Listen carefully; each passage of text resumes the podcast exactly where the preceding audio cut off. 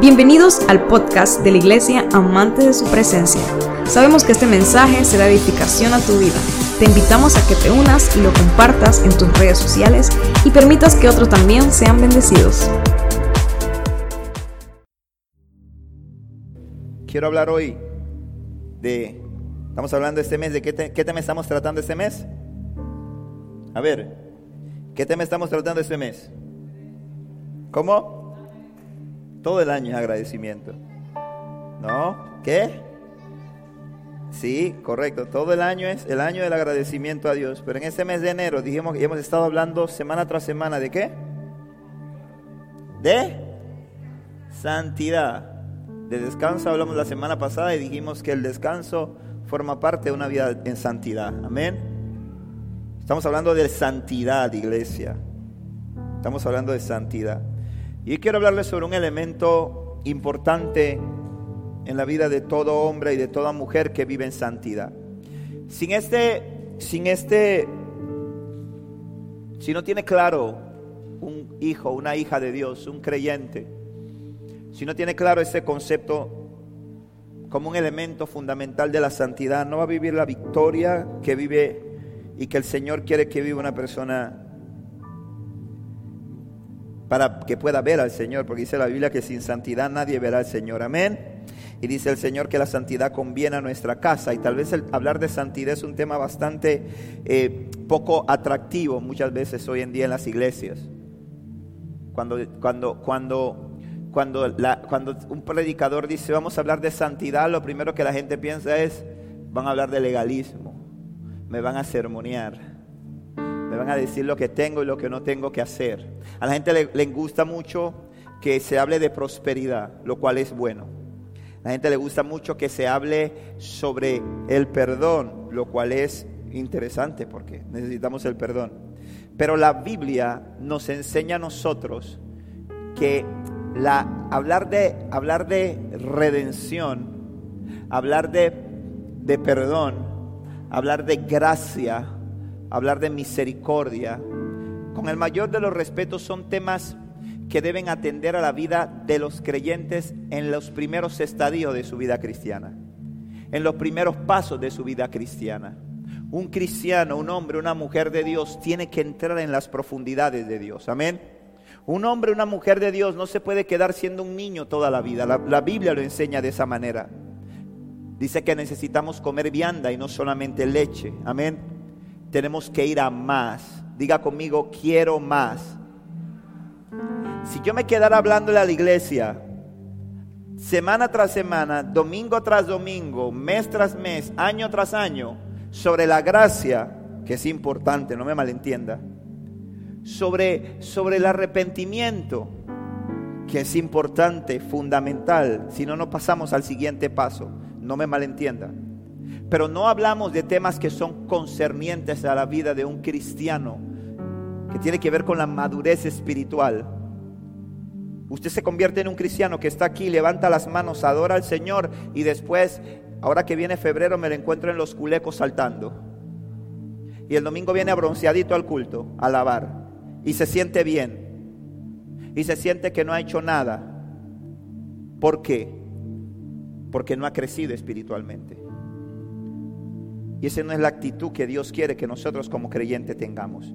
Sino que un hijo, una hija de Dios, un discípulo de Cristo tiene que crecer. Amén. Diga conmigo, crecimiento. Y, el y un elemento importante del crecimiento en la vida de para que un hombre y una mujer de Dios crezca, tiene que ser consciente de la santidad. Pero la santidad tiene un elemento que es fundamental, que se llama obediencia. Diga conmigo obediencia. Y este es uno de los temas de los cuales a mucha gente eh, no... Aquí, aquí, aquí mucha gente choca con Dios. Aquí mucha gente choca en su fe. Aquí mucha gente dice, llego hasta aquí. Hay gente que es como el joven rico, ¿verdad? El pasaje del joven rico, que fue delante del Señor y le dijo, Señor, ¿qué tengo que hacer para heredar la vida eterna? Y era un chico que era conocido en toda la comunidad como un chico correcto. Era el sueño de toda suegra. Toda madre quería que su hijo se casara con un chico como él. era un muchacho decente, tenía dinero, era temeroso de Dios según él, guardaba los mandamientos, ¿verdad? Pero cuando se encuentra con el Señor, el Señor le hace una demanda de qué? ¿De qué fue la demanda que le hizo Dios? De obediencia. El Señor le dijo, te falta una cosa, vende todo lo que tienes, dalo a los pobres y follow me. ¿Y qué pasa con el joven rico? Dice que qué? Que se fue triste. Y mucha gente que viene a los pies de Cristo, conoce al Señor, se alegra con la alabanza, le gusta la coinonía, le gusta los días familiares, le gusta compartir, tomar café después del culto, le gusta sentarse con los hermanos a hablar, le gusta a veces los estudios bíblicos. Pero cuando llega la demanda de obediencia de Dios, hasta ahí llegan.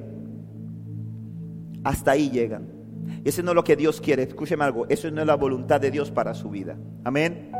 Esa no es la voluntad de Dios para su vida. La voluntad de Dios para su vida es que su vida sea una vida que vaya en aumento. Amén. Que sea como la luz del día cuando empieza a amanecer, ¿verdad? Vemos cómo va desapareciendo toda tinieblas hasta que el sol llega y se establece en el cielo y llega la claridad. Amén. Llega la claridad, llega la, la luz que es la que se necesita. Entonces, la obediencia es uno de los componentes de la santidad.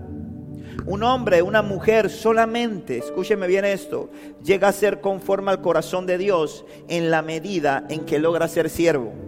Es decir, que rinde su voluntad a Dios. Amén.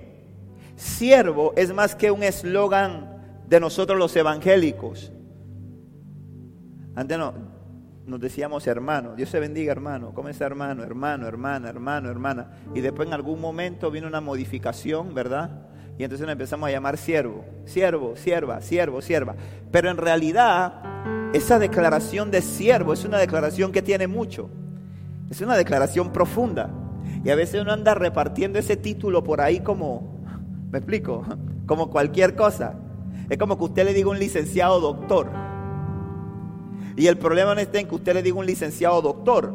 El problema está en que el licenciado se sienta doctor porque tú le dijiste doctor. O que te diga gracias. Y no te diga, no, no, yo soy licenciado. A mí me causa gracia ahora, ¿verdad? Y yo entiendo en parte eso, que mucha gente ahora se, se peló las pestañas un poquito más de tiempo eh, cuando estudian y, y entonces lograron una maestría y ahora a usted le falta el respeto si usted le pone el título, usted no le pone magister. Eso se ve mucho en mi área de trabajo. Magister fulano de tal. Y yo preguntaba una vez, yo decía, ¿cómo le decimos a los que nada más tienen posgrado? Pollister. Ah, el pollister, ¿verdad? Y el doctor, y póngame doctor. Cuando uno va a Colombia uno se siente realizado, porque en Colombia todos los abogados le dicen doctores. Entonces, doctor, doctor, y uno va y uno se siente, cuando uno llega a Panamá, entonces uno vuelve a la realidad que le dicen licen. Pero, y gente, así mismo como la gente reparte, así mismo escuchamos a la gente diciéndole a otro siervo, sierva, y, el, y, y, el, y eso es lo que le gustaba, así le gustaba al apóstol Pablo que le llamaran. El apóstol Pablo decía, yo soy un siervo de Jesucristo, pero no lo decía de boca, él lo decía porque era una realidad porque era un hombre que había decidido rendir todo al Señor. Amén. Amén. El Señor quiere que nosotros aprendamos a rendir todo, toda nuestra vida a Él. Dice la Biblia en Primera de Reyes capítulo 2 versículo 3, cumple los requisitos del Señor tu Dios y sigue sus caminos. Obedece los decretos, los mandatos, las ordenanzas y las leyes que están escritos en la ley de Moisés, para que tengas éxito en todo lo que hagas y donde quiera que vayas. Amén, qué poderoso. Esta misma palabra de Primera de Reyes capítulo 2 y 3 la vamos a encontrar a lo largo del Antiguo Testamento y la vamos a encontrar también en el Nuevo Testamento. Una, un llamado de Dios, una demanda de Dios a qué cosa? A la obediencia.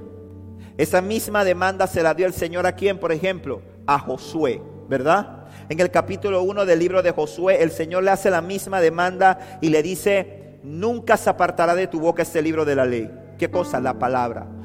Sino que de día y de noche vas a meditar en él para cuidar de hacer conforme a todo lo que mi siervo Moisés te mandó. vas a prosperar tu camino y te va a ir bien. Entonces vemos aquí algo interesante. Y esta declaración, el Señor nos hace un llamado a la obediencia. Y, yo sé que a todos nos gusta ser bendecidos por Dios. Yo quiero la bendición de Dios. Yo necesito la bendición de Dios. Yo no sé tú, hermano, pero yo necesito la bendición de Dios en mi vida. Para avanzar, yo necesito tener el favor de Dios. Eso es la bendición, el favor de Dios. Pero mire lo que dice el libro de Deuteronomios, capítulo 28. Deuteronomio 28 del 1 al 14. Yo creo que eso tiene que ser un pasaje de la Biblia que todo cristiano tiene que atesorar en su corazón. Porque, porque en ese libro en ese pasaje de Deuteronomio 28, usted aprende, y le digo algo, anótelo, escríbalo, ráyalo en su Biblia, léalo todas las semanas. Del versículo 1 al versículo 14, usted aprende cuál es el deseo del corazón de Dios para sus hijos. ¿Qué es lo que Dios quiere hacer con sus hijos? Pero como yo predicaba una vez y yo decía que toda bendición en la Biblia usted la busca y usted la va a encontrar, toda bendición viene precedida por una demanda de obediencia después de la salvación que es inmerecida, pero aún en la salvación dice la Biblia qué cosa, si creyeres en el Señor Jesucristo. Amén. Hay una demanda de obediencia de parte del Señor. Dice, si creyeres en el Señor Jesucristo serás salvo. Hay una demanda. Entonces muchas veces la gente quiere recibir la bendición de Dios, pero no quiere entender la demanda de Dios. Y mire lo que dice Deuteronomio 28. Dice, Versículo 1, voy a leer del versículo 1 al versículo 14. Dice, si obedeces al Señor tu Dios en todo. Así empieza. Si obedeces al Señor tu Dios en todo y cumples cuidadosamente tus mandatos, cuidadosamente sus mandatos que te entrego hoy, el Señor tu Dios te pondrá por encima de todas las demás naciones del mundo. Si obedeces al Señor tu Dios, recibirás las siguientes bendiciones. Tus ciudades y tus campos serán benditos. Tus hijos y tus cosechas serán benditos. Las crías de tus rebaños y manadas serán benditas. Tus canatas de frutas y tus paneras serán benditas. Vayas donde vayas, escucha bien esto. Vayas donde vayas y en todo lo que hagas serás bendito. El Señor vencerá a tus enemigos cuando te ataquen saldrán a atacarte de una sola dirección, pero se dispersarán por siete. El Señor te asegurará bendición en todo lo que hagas y llenará tus depósitos con granos. El Señor tu Dios te bendecirá en la tierra que te da. Y viene el 9. Si obedeces los mandatos del Señor tu Dios y andas en sus caminos, Él te confirmará como su pueblo santo, tal como lo juró que haría. Entonces todas las naciones del mundo verán que eres el pueblo elegido por el Señor y quedarán asombradas ante ti. Dice, el Señor te dará prosperidad en la tierra que les juró a tus antepasados que te daría. Te bendecirá con muchos hijos, gran cantidad de animales y cosechas abundantes. El Señor enviará lluvia en el tiempo oportuno desde su inagotable tesoro en los cielos y bendecirá todo tu trabajo. Tú prestarás a muchas naciones, pero jamás tendrás necesidad de pedirles prestado. Si escuchas los mandatos del Señor tu Dios que te entrego hoy y los obedeces cuidadosamente, el Señor te pondrá a la cabeza y no en la cola. Y siempre estarás en la cima, nunca por debajo. No te apartes de ninguno de los mandatos que te entrego hoy, ni sigas a otros dioses, ni le rindas culto. Wow. Tremenda promesa. Pero tiene una demanda de obediencia. Tiene una demanda de obediencia. Obediencia al Señor. Obediencia a su palabra. Vivir conforme a la voluntad del Señor, no a mi voluntad. La Biblia dice, de modo, de modo que si alguno está en Cristo, nueva criatura es. Las cosas viejas pasaron. He aquí, todas son hechas nuevas. Hay una nueva vida que comienza cuando venimos a Cristo. Y hay personas que no alcanzan vivir esa renovación que viene producto de entregarle su corazón a Cristo porque no están dispuestos a obedecer. Hay gente que no lee la Biblia porque le da pereza. Pero esa no es la gente de la que quiero hablar. Hay gente que no lee la Biblia porque no quiere obedecer. Me causa tanta gracia. La pastora y yo estábamos escuchando un mensaje de, una pastora que se llama Natalia Nieto. Es una de las pastoras eh, del equipo del pastor Corso en la iglesia, el lugar de su presencia. Y ella predicaba, y fue tan gracioso, nunca me imaginé que iba a decir algo así. Ella hablaba de su abuela. Y decía que su abuela era una mujer ya anciana. Ella se la ganó su papá para Cristo. Su padre, el padre de ella, o sea, la abuela. Y entonces el papá siempre le regala la Biblia. Dice que le regaló una Biblia hermosísima, con, una, con cuero, así bien hermosa la Biblia y todo bien. Y dice que un día pues ella entra al cuarto y ve la Biblia y ve unas tijeras al lado de la Biblia. Entonces cuando ella ve las tijeras, a ella le llama la atención. Y ella dice, ay, ¿qué se estará inventando mi abuela? Y vio que la, habían Biblias, que la Biblia tenía partes de las páginas cortadas algunas partes. Y, que ella dijo, eh, ¿qué será esto? ¿Qué, será, ¿Qué se estará inventando mi abuela? ¿Qué promesa va a hacer? Y la curiosidad la venció y le dijo, abuela, ¿qué está haciendo? ¿Por qué usted tiene esas páginas cortadas en la Biblia? Y dice ella, no, nieta, lo que pasa es que Dios y yo tenemos un acuerdo. Yo llegué a un acuerdo con Dios. Y yo le dije a Dios que aquellas cosas que, porque hay algunas cosas en su palabra que a mí no me parecen. Y que las cosas que a mí no me parecían, yo las iba a cortar. Así que las cosas, cuando yo leo una cosa que a mí no me parece, el Señor sabe. Yo agarro y yo las corto. Porque el Señor sabe que yo no estoy de acuerdo con eso. y dice que Natalia salió y le dijo al papá, allá está tu discípula. anda a hablar con ella. Porque anda con una locura de que, que ya corta las cosas que no. Y me mataba de la risa ese, ese testimonio que ella contaba, porque un testimonio de la vida real me, llamaba poderosamente la atención también la manera de interpretar esto de la anciana. Pero sabe, como es anciana hay mucha gente. Hay mucha gente que simple y sencillamente no, no abre la Biblia porque no quiere ser confrontado por Dios. No lee la Biblia porque no está de acuerdo con algunas cosas. Yo creo que todos los que estamos aquí somos hijos o fuimos hijos y a nuestros padres no están con nosotros y tuvimos padres terrenales. Y habían demandas de nuestros padres terrenales que, con las que nosotros no estábamos de acuerdo.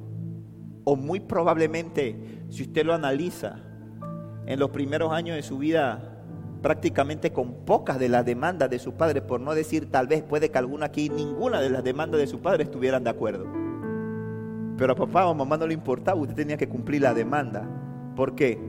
Porque papá mira más allá de lo que usted puede ver. ¿Verdad que sí?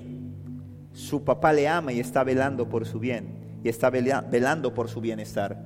Y papá quiere que usted le vaya bien en las cosas que usted emprenda. Entonces, la bendición viene como consecuencia de la obediencia. Amén. La bendición viene como consecuencia de la obediencia. Mire hermano, si usted no obedece a Dios, si usted no obedece la palabra, deje de estar llamando las cosas que le llegan a su vida bendición. Hay gente que es desobediente, que no obedece a sus padres, que no obedece la palabra, que no obedece al consejo del pastor. Porque por ahí han, se han inventado, y yo comprendo perfectamente que han habido malos pastores. Eso lo comprendo. Eso no lo podemos negar. No vamos a tapar el sol aquí como un dedo y vamos a defender algunas cosas que no se pueden defender y algunas cosas que no se pueden justificar. Pero yo siempre le digo a la iglesia, mire, vaya a una iglesia donde la persona que esté frente a usted, usted diga, Él es voz de Dios para mi vida. No vaya a una iglesia donde usted se sienta como un rebelde. No vaya ahí, hermano. Primero porque va a cargar juicio sobre su vida. Empezando por ahí. Porque cada palabra que usted escucha del hombre de Dios, que es el consejo de Dios, y que usted no la obedece porque usted tiene una diferencia, porque usted no está de acuerdo como él se viste, usted no está de acuerdo como él habla, usted no está de acuerdo como, qué sé yo. A usted no le da la gana porque usted siente que usted tiene más capacidad de él. Todos esos argumentos que el diablo levanta. Dios le va a demandar por eso. Porque usted no atendió el consejo.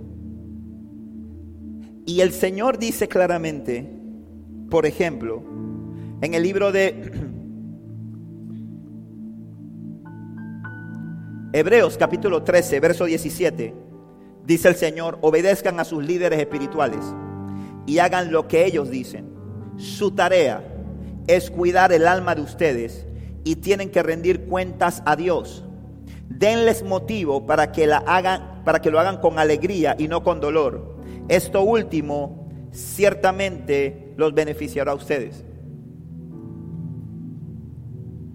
¿Y, ¿Y por qué le digo esto? Y tal vez sería más fácil que viniera otro aquí a predicar y se lo dijera a la iglesia. Pero ¿por qué se lo digo, hermano? Porque lamentablemente uno de los argumentos más grandes que yo he escuchado en los últimos tiempos, y no sé si el pastor Pérez y su esposa, si el pastor Hernán también han vivido la experiencia, los pastores que están acá, de gente que te dice a ti, tú le das una asignación a una persona que está bajo la cobertura de la iglesia, que está bajo tu liderazgo, y yo le digo a Adán, Adán, yo necesito que usted se encargue de esto. Y Adán me dice, déjeme orar. Para ver qué me dice Dios. Entonces, ¿para qué tú estás bajo la autoridad de ese hombre o de esa mujer? Si tú no crees que ese hombre o esa mujer es, es voz de Dios. Ahora, si lo que yo le estoy diciendo a Adán es, Adán, haga algo que va en contra de la doctrina, en contra de lo que la palabra de Dios enseña, Adán no tiene ni que orar. Adán me tiene que decir directamente no. Porque eso no está alineado a la palabra. Pero cuando está alineado a la palabra, poco importa, perdóneme. ¿Por qué? Porque Dios nos demanda cosas a nosotros como hijos previo a una bendición. Previo a una bendición de Dios hay una demanda, hermano. Perdóneme que se lo diga. Y por eso le digo, deje de estar llamando todas las cosas que usted consigue por ahí bendición. Porque hay cosas que aparentan ser bendición y lo que te van a llevar es a la destrucción. Lo que te van a llevar es alejarte de Dios. Lo que te van a llevar es apartarte de Dios. Como yo, le he dicho en otra oportunidad, ¿sabes cuánta gente yo le he visto que andaban a pie felices, gozosos, venían a la iglesia, no faltaban, llegaban temprano, siempre estaban para el Señor, siempre estaban ahí y le están pidiendo a Dios y, le regalan un carro y vienen y pastor, únjame la bendición y le cuentan a todo el mundo y dan testimonio, la bendición, la bendición, la bendición y después el carro se los lleva y más nunca vienen a la iglesia. ¿Usted cree que es bendición? No, hermano, eso fue el mismo diablo que le regaló el carro para sacarlo. Si uno puede estar llamando todo bendición. ¿Por qué? Pues como yo siempre he dicho, yo me puedo parar frente al espejo, repetir 15 veces soy fulo. Salí a la calle creyendo que soy fulo. Pero cuando yo estoy en la calle el primer día, chombo, no funcionó. Porque eso no va a marcar la diferencia. Entonces usted tiene que entender, cuando usted recibe algo, usted dice, este es fruto de mi obediencia. Amén. Esto es fruto de mi obediencia, entonces esto proviene de Dios. Cuando usted quiere saber si algo proviene o no proviene de Dios, mire de dónde viene, mire la mata de dónde viene. Mire la planta de dónde viene. ¿Sí? Porque usted ve una planta, un palo de mango afuera de la casa de alguien, y tú llegas a visitarlo y te dice, oye, mira, tengo este cartucho de mandarina, las acabo de recoger. Y te dice, ay, gracias, oye, ese palo sí da buenas mandarinas. Hermano, ese palo nunca te puede dar mandarina porque es un árbol de mango. Entonces, tú no puedes estar llamando a todo bendición. La bendición viene producto de la obediencia a Dios.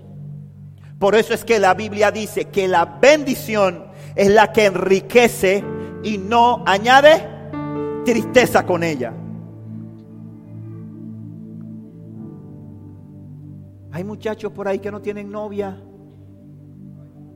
y quieren una novia, sirven a Dios, fieles, siempre están en los ensayos, siempre están sirviendo en el área que tengan que servir al Señor. Y, y ahí pues se enamoran. Y ya empiezan a decirle la ungida. Esta es mi ungida. Esta es mi Raquel. Este es mi no sé qué. Y ya después tú lo ves que el brillo, la alegría, el gozo que se le veía ya no se le refleja.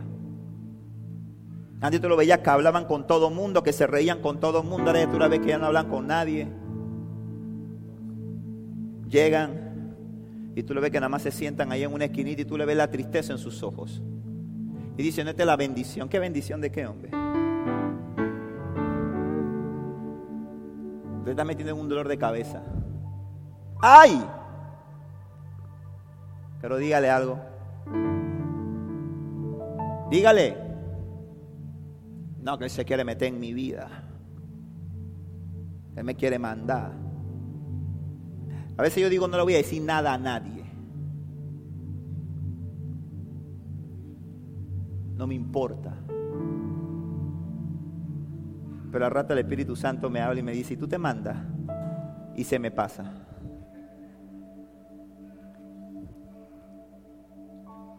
Porque la obediencia Usted tiene que estar en un lugar donde la persona que usted tiene al frente, usted dice, Él es voz de Dios para mi vida. Yo no quiero que ninguno de ustedes se vaya de aquí.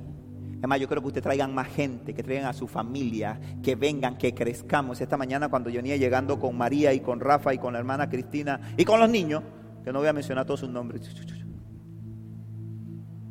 le decía, cuando estábamos llegando, le decía, un día vamos a llegar aquí, vamos a ver las filas afuera de gente esperando para entrar.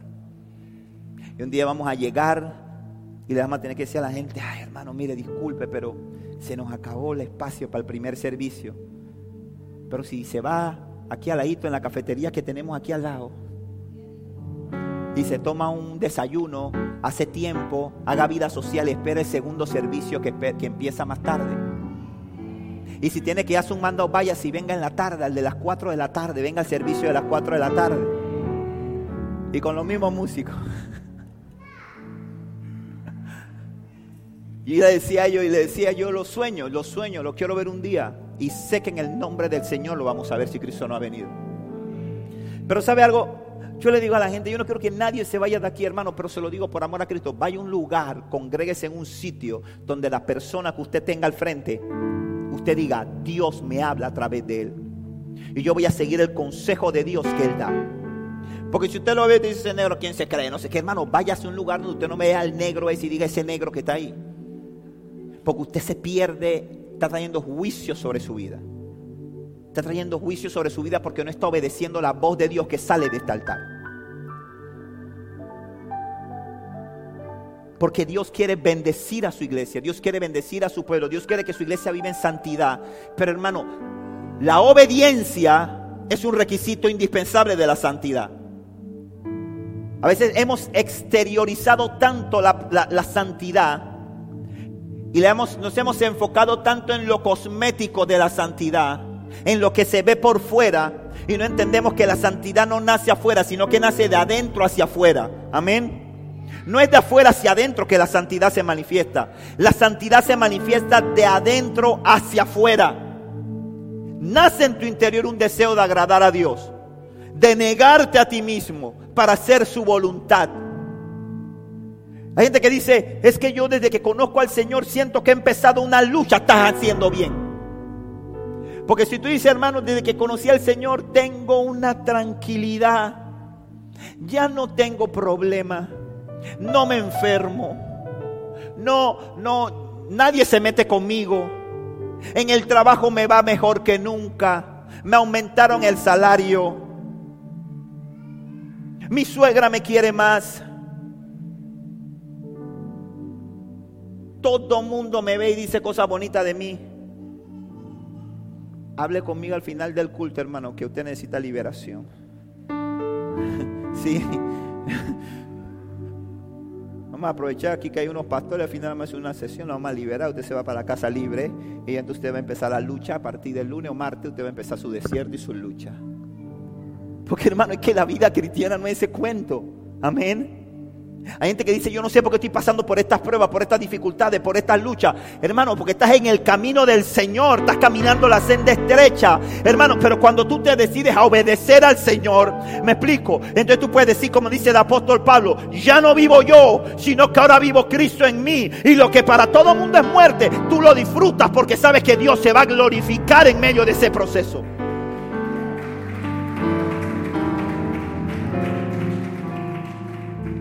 Dios se va a glorificar. Dios se va a gloriar. Yo escuchaba en medio de la adoración hace un momento, yo escuchaba cuando Lee Mailing adoraba y, y, yo, y, yo, y yo digo tremendo, yo le doy gracias al Señor por el equipo que el Señor nos ha dado. Estoy pidiendo al Señor que me mande otro varón ahí para que acompañe a Miguelito. A veces está como que... Pero yo, yo le doy gracias a Dios porque yo digo, llegó Limelia a ponerme como... Limeli metió en el grupo como un poco más de, de, esa dulzura en la voz, ¿no? Porque Débora y Jocelyn, ellas son así como que... Entonces Limeli viene y mete como ese equilibrio de esa vocecita así, como un poquito más. Y, y el Señor sabe por qué me mandó a Débora y a Jocelyn, porque a mí me gusta eso fuerza. Entonces, pero cuando yo le escuchaba adorar al Señor, yo decía que tremendo. Yo la veía, y a veces uno ve a la gente, ¿no? La veía bien arreglada, maquillada, ejecutiva, adorando al Señor. Y está atravesando por un proceso bien fuerte ella ahora mismo. Está atravesando por un proceso fuerte. Cuando tú, cuando, tú tienes a tu padre o a tu madre pasando quebranto de salud, esos procesos son fuertes. Lo que estamos aquí lo sabemos. Sabemos que sí. Y verla adorar a Dios, verla venir, porque pudiera decir, no, yo me quedo porque tengo que cuidar a mi mamá, porque tengo que atender a mi mamá. Ella dice, yo la atiendo toda la semana, pero yo tengo que el jueves en la tarde, yo tengo que hacer un espacio ahí que mi hermana la cuide. Y el domingo yo tengo que hacer un espacio porque yo tengo que venir a la casa del Señor y tengo que servir. Y tengo que ver cómo hago el espacio. Y yo escuchaba y decía, wow, es que la vida cristiana, la santidad, hermano, es una demanda de obediencia. Yo me niego a mí mismo. Me niego, me niego. Hay días que me quiero quedar. Hay días, hay martes, ahora que estamos martes y viernes, no voy a decir que martes, porque martes no estamos empezando a ver si Pastor acaba de empezar el martes y ya se quiere quedar en la casa. Está mal la cosa así, ¿no? Pero, pero hermano, y viernes cuando tenemos culto de oración, yo se lo digo, no es que yo todos los viernes me pare a las 3, 3 y media de la mañana saltando en un pie.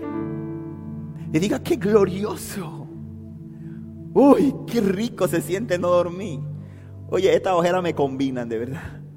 Voy para la iglesia, qué bueno. No, hermano, hay día que me paro y, y digo,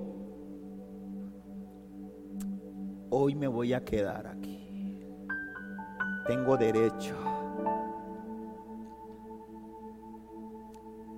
Y a los cinco minutos, el Espíritu Santo me, me recuerda que yo no tengo ese derecho. y me levanto y cuando llego, y siempre, 100% de las veces digo, gracias Señor, porque no escuché a mi carne. Y llego. No siempre quiero hacerlo. Y el Señor te va a pedir cosas que tú no vas a querer hacer te va a demandar cosas que tú no quieres hacer, pero es la santidad. Mire, la gente vive en un mundo, y se lo digo, y esto no es con usted, pero si usted le cae, bueno. Hay gente que dice, ¿yo por qué tengo que ir ahora a la madrugada? ¿Por qué yo tengo que ir a, las 5? Porque ellos dijeron que a las 5 que hay que orar, pues. Porque si yo puedo en mi casa, Dios es un Dios de 24 horas, ¿verdad? Entonces, ¿por qué tiene que ser a las 5 y media de la mañana? ¿Sabe por qué? Porque Dios está probando tu obediencia. Porque Dios está probando tu sacrificio. Porque la vida en Cristo es una vida en que hay que hacer sacrificios por Él. No, pastor, es que Dios lo dio todo por mí. Y Dios espera que tú des todo por Él. ¿Sabías? En la Biblia dice, así como Dios dio todo por ti, Dios espera que cuando Él te renueva, cuando Él te saca de la muerte a vida, cuando Él quita el pecado y pone en ti una vida nueva, Él esté dispuesto a que tú estés eh, eh, eh, preparado para entregarlo todo por Él.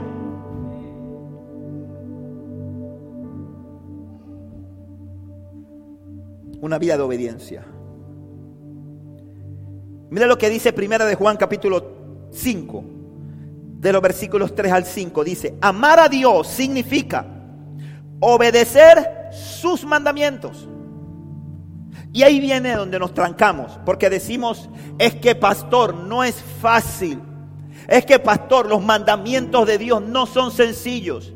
Pero dice, y sus mandamientos, no lo digo yo, no lo dice un gran autor, no lo dice un motivador, no lo dice un historiador, lo dice la palabra de Dios que es viva y eficaz y más cortante que toda espada de doble filo.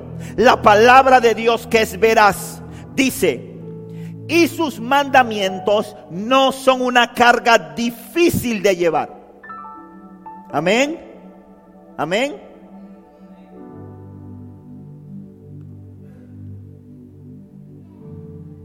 Palabra de Dios. alabamos, Señor.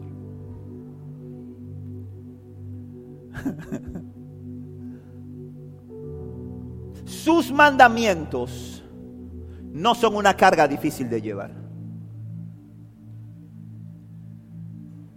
Y yo continuamente decimos, pastor, es que no puedo. Pastor, es que no, no puedo. No puedo. No puedo. Te voy a explicar el por qué. Porque Satanás ha venido hace mucho tiempo metiendo en la cabeza del hombre un principio totalmente distorsionado. Y la marca Adidas tiene un eslogan. ¿Alguien sabe el eslogan de la marca Adidas? ¿Ah? ¿Lo sabe usted, señor? ¿Alguno de usted lo sabe? Le voy a regalar una gorra Adidas al que lo sabe. La marca Adidas tiene un eslogan que dice Impossible is nothing. Tiene un eslogan, ese es su eslogan desde hace un par de años para acá. Impossible is nothing. Nada es imposible. Y ¿cuánto han escuchado esta frase? Querer es Querer es, hace bastante años escuchamos esa frase, ¿verdad? Y también escuchamos otra frase que es muy popular hoy en día. Tú puedes ser, tú puedes ser. Y eso no es otra cosa que medias verdades.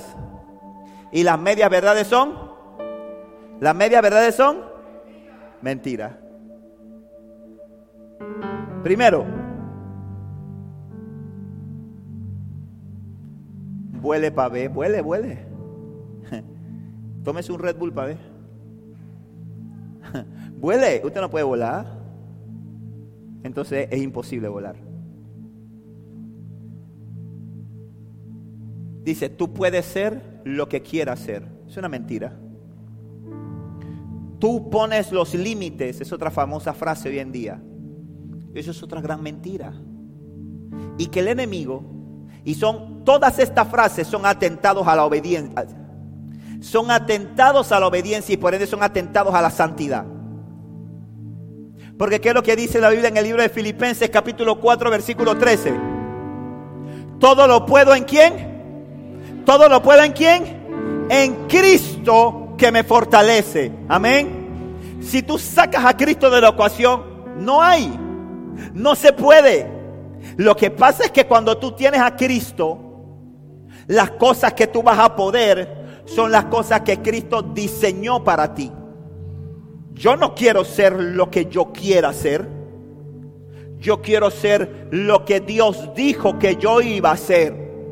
Yo quiero ser lo que Cristo quiere que yo sea. Yo no quiero ser, yo no, yo, yo no digo, yo no quiero ser lo que a mí me dé la gana, porque yo no sé muchas cosas, porque yo me equivoco, porque yo cometo errores continuamente, porque yo fallo constantemente, porque mi intuición no es muy buena Puedo tener experiencia y talento en algunas áreas, pero en la mayoría no lo tengo. Usted puede ser muy buen matemático, puede ser muy buen analista, puede ser muy bueno con las letras, puede ser muy bueno en la pintura. Ahí está su talento. Pero en la mayoría de las áreas que comprenden la vida, usted no es experto. Es decir, usted si quiere ser lo que usted quiera, probablemente usted va a fracasar.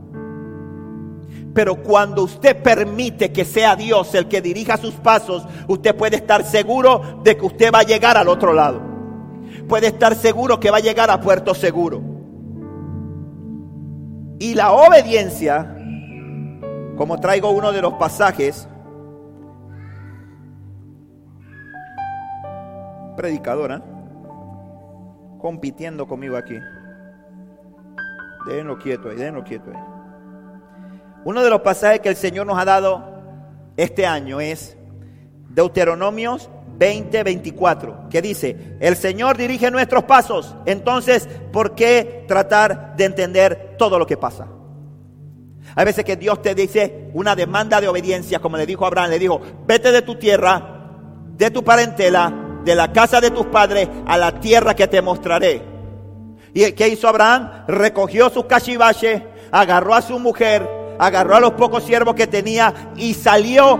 ¿A dónde? ¿A dónde salió?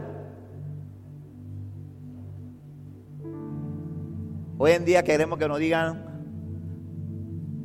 primero, ¿para dónde voy? ¿Dónde me voy a quedar? Mándeme foto. ¿Tiene Instagram ese lugar? Para poder revisar. Queremos todas las coordenadas. Mándeme el menú, ¿me puede mandar el menú? Es que yo sufro de gastritis. Entonces necesito saber para ver si el menú ese que está ahí, yo lo puedo comer. Todo un requerimiento de, ¿sabe? Una cantidad de requisitos, una cantidad de cosas que nos tienen que decir cuando el Señor, la obediencia a Dios, Dios te va a ir abriendo camino y te va a ir mostrando sobre la marcha, como lo hizo con Abraham. Le dijo a Abraham, vete de tu tierra a la tierra que te voy a mostrar. Queremos todo el panorama, queremos todo claro. Queremos entender para obedecer. Y perdóneme hermano, pero la obediencia muchas veces requiere y demanda de nosotros que nosotros sin entender obedezcamos. Hay demandas de obediencia que Dios me ha hecho a mí que todavía no las entiendo. Hay otras que con el tiempo me las ha revelado. Y tengo claridad de una cosa, que hay algunas demandas de obediencia que Dios me ha hecho, que me voy a morir si Él no ha venido antes y que nunca me las va a revelar aquí en la tierra. Tal vez en el cielo, siendo como soy yo, le diga, Señor, tú me puedes explicar, tú te acuerdas cuando yo tenía como 26 años que me pasó tal cosa. O a lo mejor ya Señor me quita todos esos pensamientos y ni me voy a acordar para preguntarle sobre eso porque voy a decir, valió la pena. Entonces, hermano, si usted no obedece, usted es imposible que usted viva en santidad si usted no obedece. Es imposible que si usted ha adoptado estas, estas, estas, frases que el mundo ha vendido de que impossible is nothing, de que si, eh, si quieres puedes, tú pones los límites, tú puedes ser lo que quieras ser. Si tú vives bajo estas mentiras que el enemigo ha enquistado, anclado, arraigado en la sociedad, en la cultura, que lamentablemente muchas de ellas se han infiltrado sutilmente en la iglesia. Porque hoy en día en la iglesia escuchamos hablar mucho de el empoderamiento, hermano, empodérese, ¿qué empodérese de qué, hombre? Sométase a Dios, ríndase al Señor. Empoderamiento, empoderamiento que tu poder no sirve, el poder que sirve es el poder de Dios, el poder del Espíritu Santo, el poder de Cristo. Entonces por eso es que la gente vive buscando, buscando estudio, buscando maestría, buscando doctorado, buscando seminario. Y no está mal. Yo tengo todo eso en mi, en mi, en mi hoja de vida profesional. Pero eso es basura si no tengo a Cristo. Si yo busco todas esas cosas, pero no hago algo tan sencillo como obedecer a Dios, hermano, perdí el año, dice mi pastor, perdí el año. ¿Ah?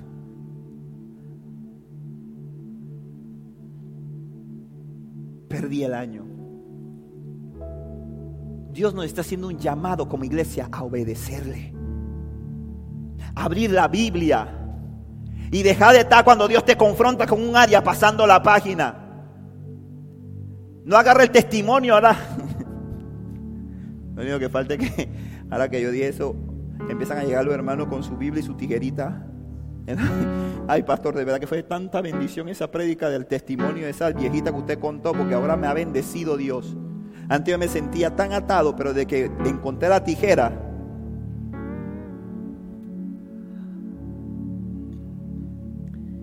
No, hermano.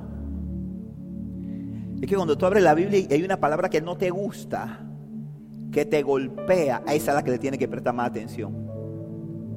Esa es la que tienes que prestar la atención, aunque te duela. Esa es la que tú tienes que decir, sepa a mí. Es verdad, yo soy así. Mm, soy así. Pero no, cuando la gente ve esa palabra dice, no, no, yo no quiero esas. No. ¿Dónde están las bendiciones? Por eso que ahí, venden libros de todo. Usted va a CLC, libros, o a Metamorfosis Books Store, que estamos en remodelación. Pronto estaremos reabriendo nuestra puerta. Y usted va y usted encuentra libros ahí en la librería cristiana, ¿verdad? 100 promesas bíblicas. Una promesa para cada día. Tu bendición de cada mañana. Camina en victoria. y tiene una bendición para cada día yo voy a escribir uno. Voy a hacer uno.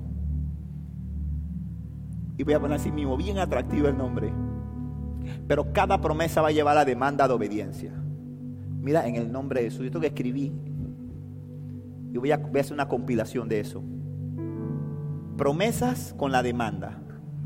Vamos a ver cómo me va cuando se venden Aristidia. Ay, Señor. En el nombre de Jesús lo voy a hacer. Acuérdeme, pastor, acuérdese usted que iba a hacer un, compilado de eso. Y tú lo vas a redactar. Yo te voy a mandar los versículos y tú lo arreglas y eso lo metemos. Hermano, porque si nosotros no atendemos la demanda de obediencia de Dios, no vamos a ver la bendición. Vamos a ver cosas que creemos que es bendición, pero no es la bendición. Y vamos a vivir una vida que nosotros pensamos que es santidad, pero que no es santidad. Porque la santidad a Jehová implica obediencia. Diga conmigo, obediencia. Diga conmigo, obediencia. No, que mire, que póngase esto. Y a veces está bien que uno, uno ponga, porque aún esas cosas que el pastor pone a veces, porque tiene prejuicio y tiene cosas que no puede venir con esa falda así corta, no puede ponerse esto, no sé qué, y esto y el otro. Aún eso es parte de lo que Dios te está demandando para ver tu corazón si obedeces o no obedeces. Pero muchas de esas cosas son cosas que imponen los hombres, que no impone Dios. Pero cuando Dios te las impone, el fruto se ve. El, el, resultado se ve en tu vida. Me explico, la santidad viene de adentro. Obedezco la palabra aunque no me guste. Me someto a quien Dios puso como mi autoridad espiritual, ya sea el pastor, ya sea un líder, ya sea, yo lo obedezco. ¿Por qué? Porque es la voz de Dios. Es el hombre que Dios, la mujer que Dios puso ahí, el hombre de Dios que Dios puso ahí para darme un consejo. Y cuando lo obedezco, estoy caminando en la senda de la santidad. Estoy andando en la senda de la santidad y viene producto de eso irremediablemente, indefectiblemente, viene la bendición a tu vida. Amén. Amén. Viene la bendición a tu vida. Por eso es que la gente me pregunta, pastor, ¿y qué vamos a hacer? Viene carnaval, pastor, ¿y qué vamos a hacer? Hay retiro de carnaval. Vamos para el retiro de carnaval. ¿Qué retiro de carnaval? Aquí nos vamos a reunir. Y vamos a salir a evangelizar. Y vamos a compartirle la palabra a la gente.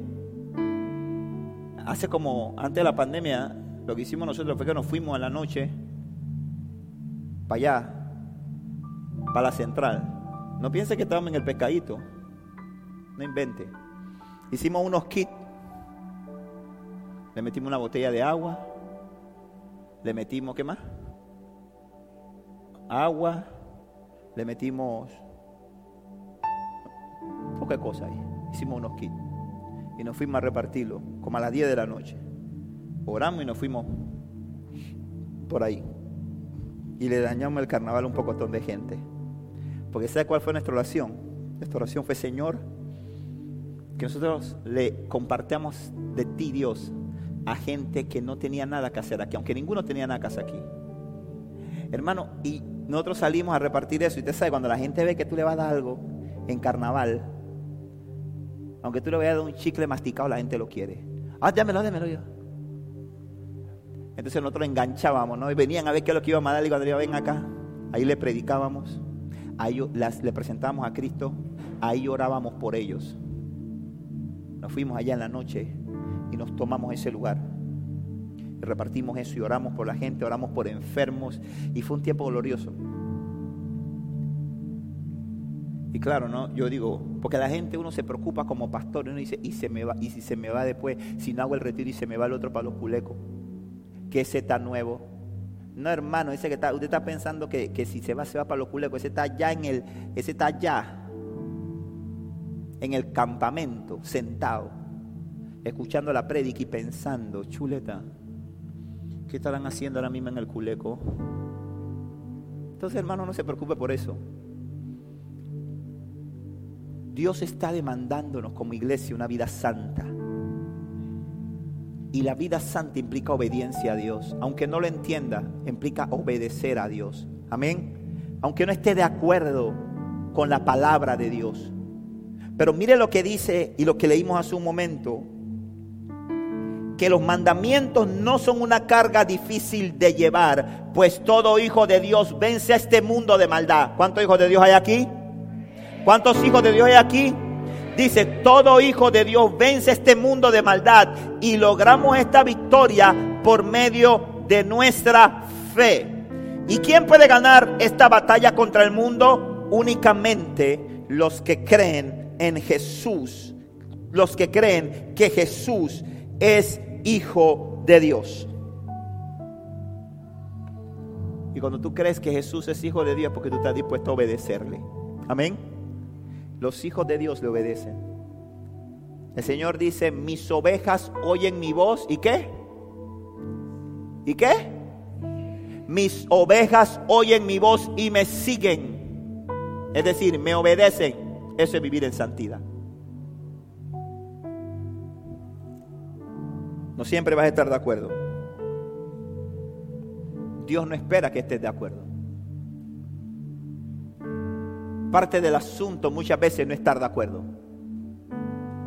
pero obedecer, aunque no estoy de acuerdo, y Dios te muestra posteriormente. Y ves la bendición de Dios. Iglesia, Dios quiere que tú seas una iglesia bendecida. Pero Dios bendice una iglesia que camina en santidad. Dios bendice una iglesia que está dispuesta a caminar con Él que está dispuesta a hacer lo que a Él le agrada y negarse a sí mismo. Me niego a Leonardo con tal de alcanzar a Cristo. Me niego a mis deseos con tal de amar al Señor. Y Dios que ve tu corazón te envía la respuesta.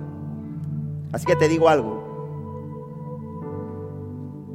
Si sientes que las cosas no están saliendo como tú esperabas, como tú planificabas, pero estás haciendo las cosas bien para Dios,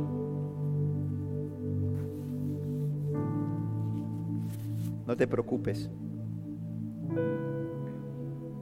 Ninguna noche dura para siempre. Sale el sol y con él llega la alegría. Cuando empieza a amanecer, los pájaros empiezan a cantar, ¿verdad? Eso es lo bueno de vivir en el interior. Cuando uno vive en Panamá, cuando empieza a salir el sol, uno empieza a escuchar los buses y el pito de los carros. Aquí no, aquí uno escucha el gallo, aquí uno escucha a los pajaritos cantando cuando empieza a amanecer, ¿verdad?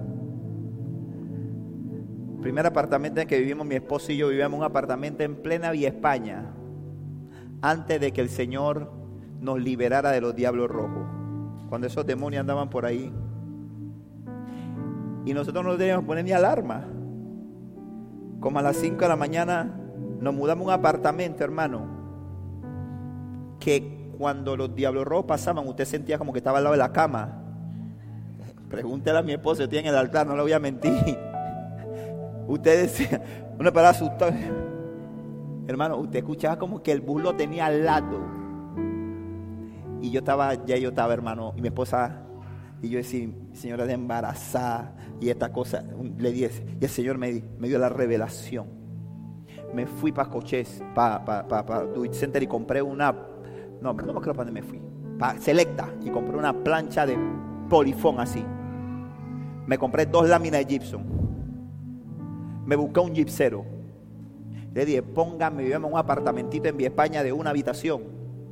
Le dije, póngame este polifón entre la ventana que daba al balcón, porque teníamos dos cosas, teníamos los diablos rojos que se nos metían al cuarto, y entonces ese, ese, ese apartamento estaba en plena Vía España, entonces tú en el balcón nos daba hacia la calle, pero al lado estaba, por aquí pasaba el río Matasnillo, y entonces ahí en la esquina donde había el río Matasnillo había un basurero. Cuando estábamos en la noche y estábamos aburridos, yo le decía, mi amor, ¿qué estás haciendo? Nada. Yo le decía, vamos a ver rata. Y nos poníamos en el balcón y vimos una rata que parecían como, parecían como, eh, ¿cómo se llama? Como gato. Yo es un gato, una rata. Le decía, no papi, es, un, es, es una rata. Es una cantidad, una cosa tremenda, ¿no? una experiencia de esas así. Hermano, y le metimos polifón a eso y se acabó el ruido. Y dimos, gloria a Dios, porque se acabó el ruido. Y vinimos acá. Y acá es bien rico la cosa, ¿verdad? Cuando nos levantamos en la mañana, escuchamos los pajaritos cantando. Escuchamos el gallo del vecino allá que canta. Y así mismo es el amanecer cuando Dios hace que su luz, que su sol de justicia resplandezca sobre tu vida. No es un ruido estruendoso que te perturba, sino es un ruido que trae, es un, es un sonido que trae alegría a tu corazón. Porque se acabó la noche, llegó la mañana y con la mañana llegó el gozo, llegó el cántico nuevo, llegó la bendición. Pero si obedeces al Señor, iglesia, si obedeces al Señor, verás su bendición sobre tu vida. Amén. Ponte de pie.